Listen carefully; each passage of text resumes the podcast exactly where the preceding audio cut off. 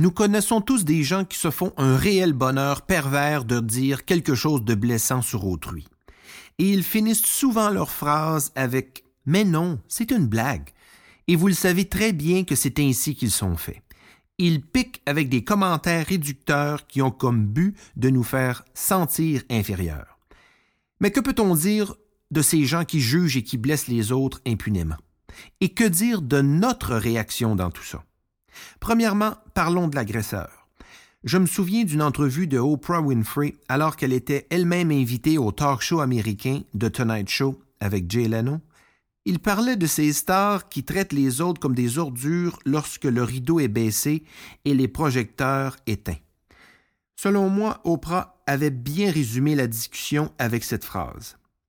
On peut juger les grandes personnes par la façon dont elles traitent les petites personnes. Je crois que ça disait tout. En fait, on ne voit jamais quelqu'un qui se sent réellement bien dans sa peau et dans sa vie faire sentir quelqu'un d'autre inférieur ou inadéquat. C'est plutôt le contraire que j'ai noté. Les meilleures personnes, indépendamment de leur rang social ou de leur moyenne de revenus, ont tous ce dénominateur commun. Elles savent édifier les autres individus, surtout les plus anonymes et fragiles.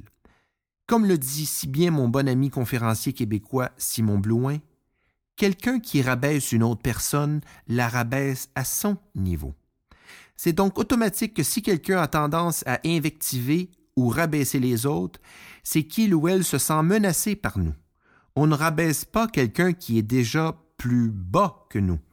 Donc, si cela vous arrive de nouveau d'être victime d'un de ces agresseurs qui tente simplement d'afficher son sentiment de petitesse, eh bien, félicitez-vous car ce dernier se sent petit, intimidé par rapport à vous.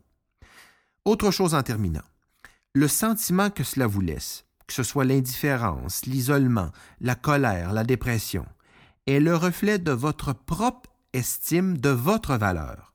Ce n'est pas l'attaque qui est en cause, mais votre sentiment face à vous-même. Allez régler ça indépendamment de qui tire sur qui et gardez votre cœur de guerrier en tout temps.